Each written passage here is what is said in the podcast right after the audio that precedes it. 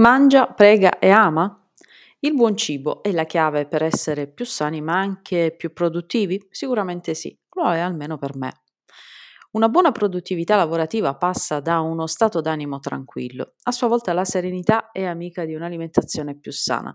Un circolo virtuoso dal quale non possiamo uscire. Non si tratta di essere salutisti o di arrivare in salute al gran finale, per citare Dalla, ma semplicemente di vivere meglio il tempo che ci è concesso di passeggiare su questo pianeta. Lo zucchero non ci fa bene se dobbiamo rimanere concentrati. È uno studio ormai famoso che lo dice, è datato dal 2016, ma forse lo abbiamo ignorato perché ci faceva comunque comodo.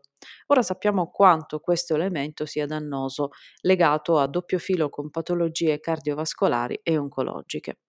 Ho sperimentato e ho assimilato questa notizia notando che eliminando diversi alimenti risparmiavo nel carrello della spesa, e anche perché stavo decisamente meglio.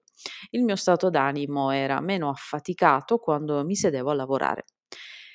Creare appunto la dipendenza è un alimento che somiglia molto ad altri meccanismi perversi, crea proprio la dipendenza. Se vogliamo migliorare la nostra produttività dobbiamo adottare uno stile di vita corretto, quasi da atleta, un modo anche per evitare fastidiosi contrattempi che possono essere nausea, mal di testa e cali di pressione. È un modo per cambiare vita, quando l'attenzione migliora, la giornata prende anche una piega.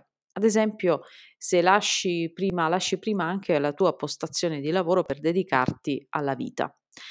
La lista delle cose da fare decisamente si assottiglia velocemente e i progetti vengono consegnati in tempo. Non trascurerei affatto il primo punto, che per me è fondamentale. Dedicarsi a qualcosa che piace, oltretutto, stimola la creatività e soprattutto per chi fa questo genere di lavoro e per questo genere di lavoro si, ci campa. Ho voluto dare una mia esperienza di vita quotidiana in questo primo podcast che è un esperimento. Grazie per chi lo ascolterà.